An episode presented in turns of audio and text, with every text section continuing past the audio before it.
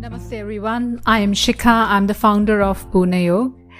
At Purna Yoga, we aim to help you in your journey towards your own self. In the previous podcast, we took few steps towards really demystifying meditation. In this episode, we shall talk about preparing for meditation and how to gradually build your practice. Now, let's begin at the very beginning and um, let's talk about the stages of the practice itself. The Ashtanga Yoga path, uh, which was set forward by Maharshi Patanjali in his Yoga Sutras, talked about the sixth limb of yoga as dharana, that is concentration, and the seventh limb as dhyana, that is meditation. So, for a lot of us, uh, the practice of meditation and the expectations out of meditation can be a bit too much. It can be overwhelming. Dharana, that is concentration, which begins with a state of mindfulness, is a much, much more accessible practice for beginners. So, to begin from a place where you're mindful about your thoughts or develop concentration on an object is a great place to start your practice with. One of the ways of doing this is by concentrating on the breath. We give our mind the task of focusing on a breath, and every time the mind wanders, we gently try to bring it back to the task at hand. The practice of returning to the breath builds the muscle of focus and it leads to mindfulness. At the beginning, set shorter time spans. Uh, five minutes is a great place to begin with, and you will be surprised by how many thoughts can zip through your mind in just five minutes. What we are seeking from the practice is not to have thoughts and not to, you know, uh, stress and fret over not having any thoughts. But it's more about not engaging with them by being mindful of what you're thinking, where your mind is going and only practice will help you hone the skill. Now, when you sit to be mindful or um, even meditate, there are a few things that need to be really, really kept away. And um, these things are things like your ego, your beating yourself up attitude, comparison, and doubt. Now, let's talk a little bit about each one of them. The ego really our biggest enemy can never be outside when it's always within us in the form of ego. Ego in the practice can come in the form of believing that we know it all and believing ourselves to be above our practice. Yoga practices in itself require you to be humble and receptive, and only then can your practice give you the experience that really can be life changing or really can bring about very positive shifts in your being. Ego will ask you to hold on to control, but your practice seeks surrender and a fair amount of letting go. Your practice also requires you to be kind and compassionate towards yourself. You come to the mat with a quality of inner friendliness, wherein you understand that you will build your practice with abhyas or practice which is what Abhyasa translates into, over a period of time. And beating yourself up will only take away or take you away from building a sustainable practice. The next important thing to not bring to your mat is comparison, and it comes in really various forms.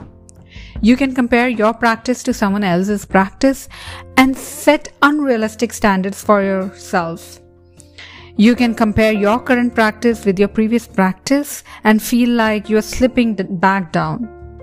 Now, both of these are hindrances.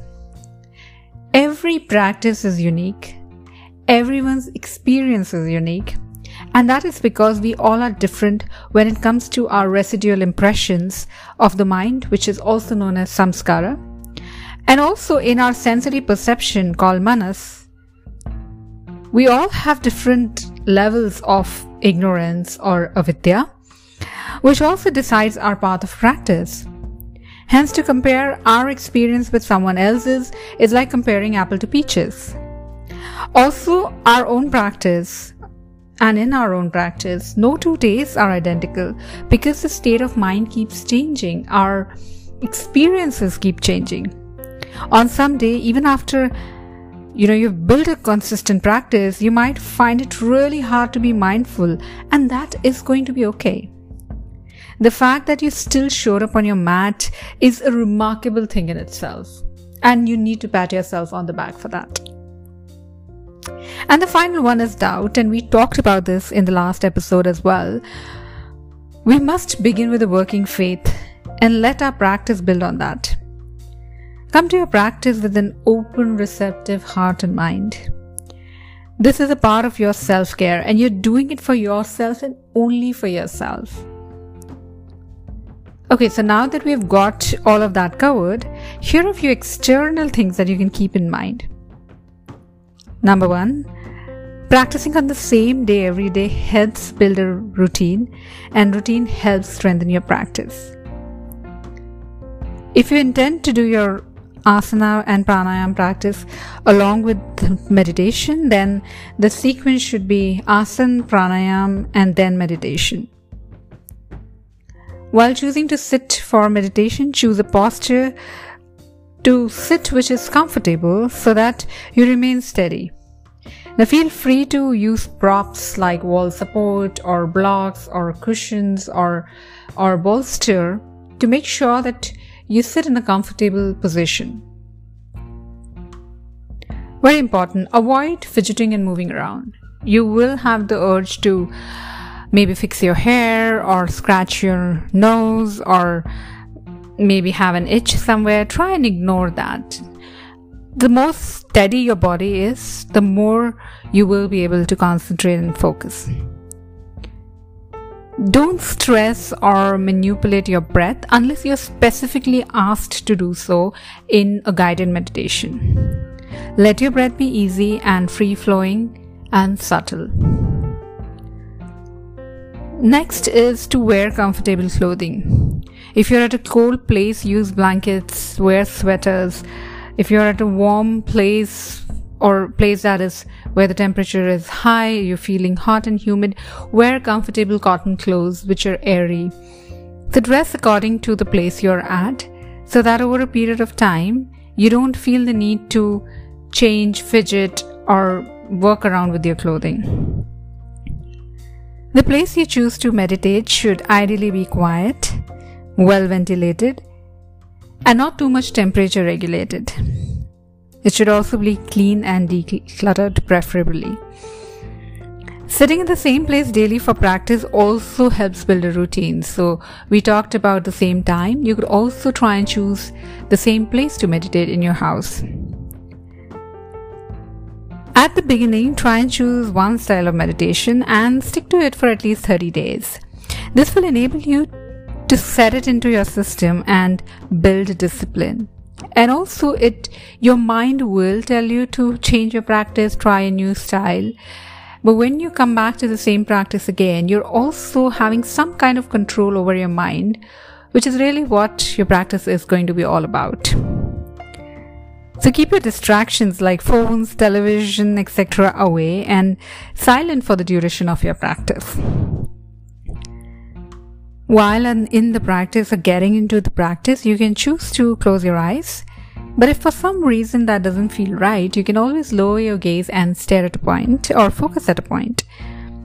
The gaze should be steady and you should not be looking around, moving your eyes from one object to another. Your hands can uh, rest on your thighs or on your lap, and your spine should always be lengthening and straight. So, these are really the basics of setting up your practice.